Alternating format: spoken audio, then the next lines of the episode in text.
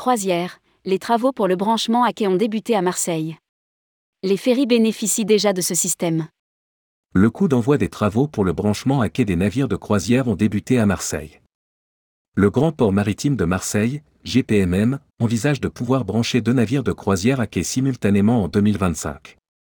Rédigé par Céline Imri le mardi 17 janvier 2023.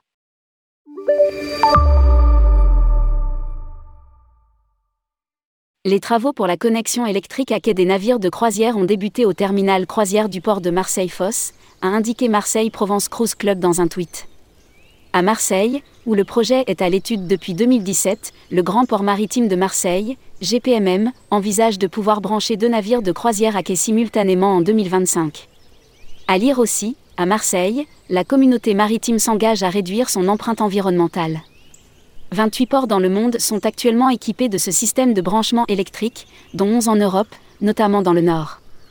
10 MW par bateau de 5000 à 6000 passagers. À noter que les ferries de la Méridionale et de Corsica Linea bénéficient déjà de ce système. Le branchement à quai, s'il permet l'élimination des émissions, nécessite la production d'une grande quantité d'énergie. 10 MW par bateau de 5000 à 6000 passagers. Contre 2 MW pour des petits navires de 200 à 300 passagers.